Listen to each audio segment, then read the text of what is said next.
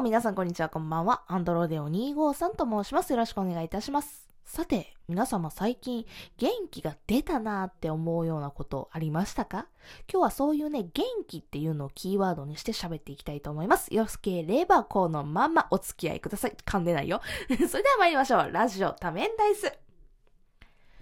この番組は私、アンドロデオ2号さんがサイコロつまりは多面ダイスのようにコロコロコロコロ気分も話題も変わりながらトークを展開していくエンターテインメントラジオです。はい、改めまして、アンドロデオ2号さんと申します。あのですね、実はあの映画を見たんですよね。ヘアスプレーという映画を見ました。皆様ご存知でしょうが、えっ、と、最初に映画としてね、えー流されたのは2007年とかやったかななんかそんぐらいね、古い映画ではあるんですけど、もともとはミュージカルの舞台でやった、え作品で、それが映画化されて、で、Amazon プライムでも見れるようになって、みたいな感じの経緯があって、で、私はですね、前にね、I Feel Pretty っていう映画をね、以前見たことがあって、で、それのね、感想なんかについても、ここでね、私の番組の方でも述べさせていただいたんですけども、そこでね、ヘアスプレーを見てはどうですかっていう風にね、あの、お友達からね、おっしゃっていただきまして、じゃあ、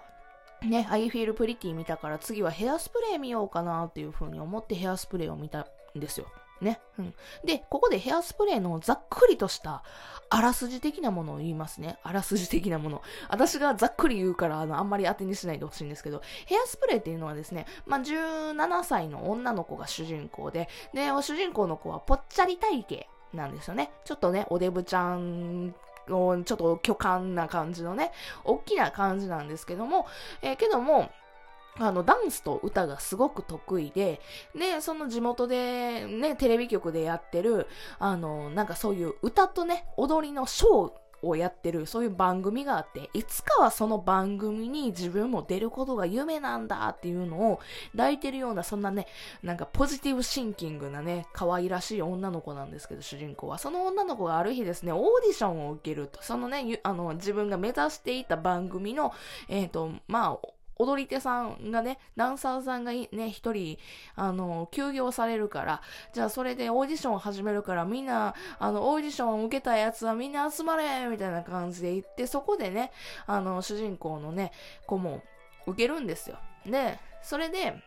あの、まあ、見事、紆余曲折あって合格して、えー、まあ、自分もね、あの、晴れ舞台に出るんやわーってなったんやけども、まあ、そこからちょっとね、いろいろ、あの、差別的なものにね、直面して、まあ、それは体型のことのね、自分に対する差別もそうだけども、えー、そこで出会ったお友達とかがね、黒人だとか白人だとか、そういったところで差別されてるっていうところで、あの、思って、主人公の名前トレイシーやったかな、トレイシーがね、思って、えー、そこで、なんかいろいろと活動するって。で、結局、紆余曲折あってみんなパーティーわーみたいなのが、まあ、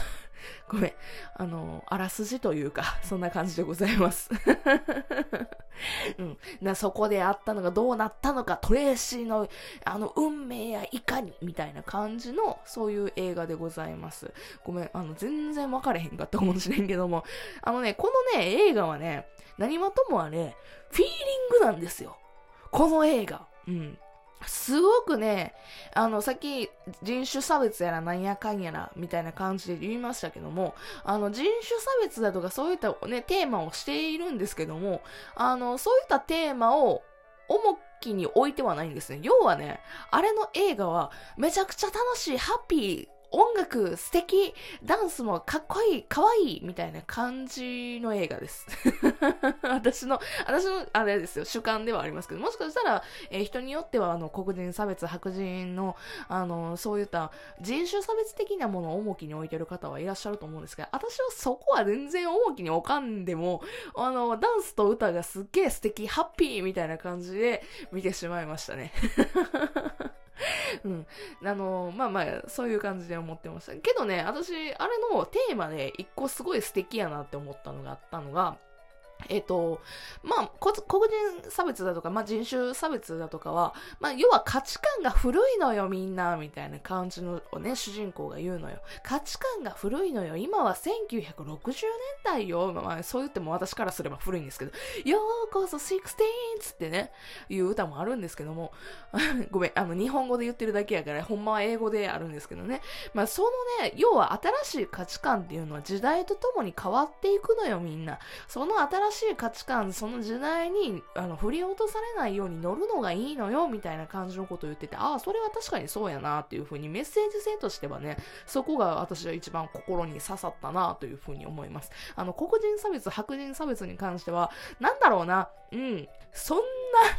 二極化せんでもみたいな。で、しかも私は、あの、黄色人種っていうのもあるから、黄色人種の立場は？みたいな感じのも思ってるたし、うん、ちょっとなんか、なんやろ、黒白はっきり分かれてるボンみたいな。で、最終的にアメリカンコメディらしくてさ、なんか悪いものが報復を受けるみたいな感じの映画やからさ、なんかそれでボンみたいな感じで、いや、それはそれで白人の立場は？みたいな。それはそれでなんか努力してる人の立場は？はとかって思ったりしたから、あの、人種差別の映画人種差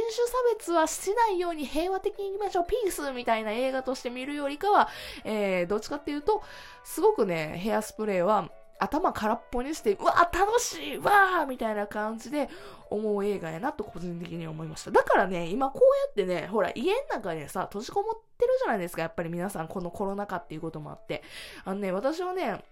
ヘアスプレー見ながら、やっぱりね、ちょっとね、踊り出したくなるようなウキウキ感、うん、歌とか歌い出したくなるような感じ、そういったものすごく伝わって、あの、これちょっと恥ずかしい話なんですけど、ヘアスプレーを見ながら、あの、部屋暗くして、ベッドの上で一緒に踊り出してたりとか しました。うん。まあ一人やからね。けど、そんぐらいに釣られるような踊り、釣られるような楽しさ、そしてポジティブさっていうものがね、結構受け取りまして、見てて私はすっごい楽しかった。で、終わった後もやっぱりね、エンドロールとかも歌が流れるじゃないですか。すごいね、最後まで聴き入って、ああ、楽しかったなってていうような終わり方、うん、楽しかったな、すがすがしいなっていうような感じでございました。だから今このね、本当に部屋に閉じこもってるコロナ禍の中で、このヘアスプレーを見るのは、マジでよかったよ。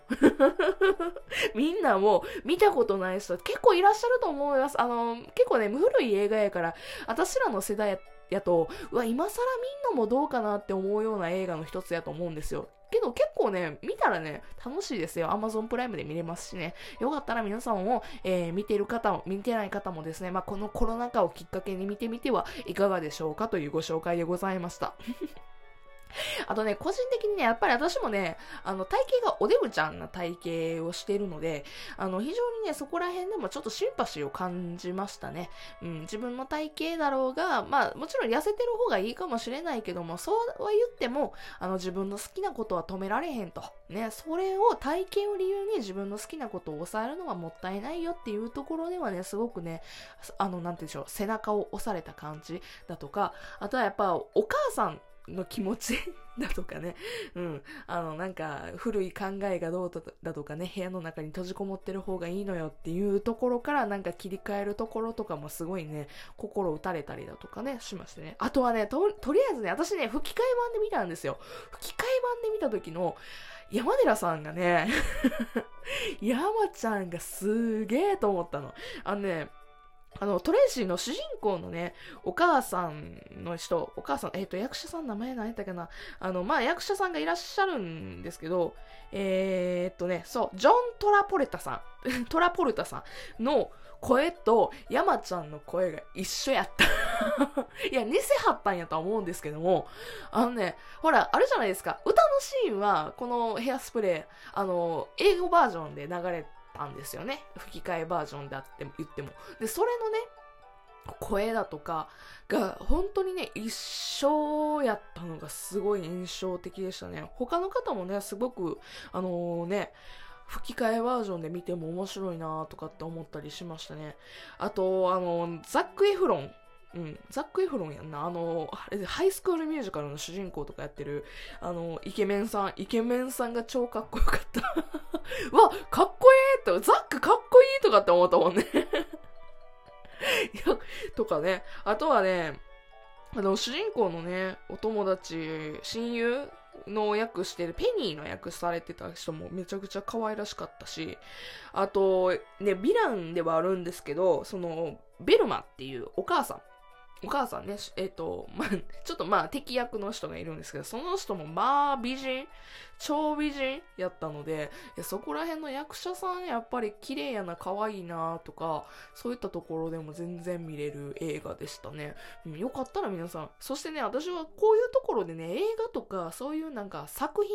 まあ、2次元、3次元関わらず、そういったものを見て元気に出すのが一番いいんやろうなと改めて思いましたね。やっぱちょっとね、元気なくなることあるじゃないですか。人間誰だって。ね、みんなもそうやと思うねんけども、やっぱこうやって他の作品だったたりだとか、まあ、このラジオとかでもいいでしょう。そういったところで元気って、なんかどういうタイミングで湧くかは人それぞれやし、何でもやってみなはれって思ったわ。何でもやってみるもんやなっていうふうに私は思いました。というところで、えー、以上にしたいと思います。長々とすいませんでした。よかったらですね、皆さん元気の出方わからないなと思ったら、このラジオでもいいですし、他の作品でも結構です。何か、えー、聞いてみたり、見てみたり、作品に触れてみるのはいかがでしょうかというわけで、本日は最後にしたいと思います。それでは皆さん、えー、この回が良かったなと思ったら、いいねボタンをよろしくお願いいたします。それでは皆さん、別の回でお会いしましょう。バイバイ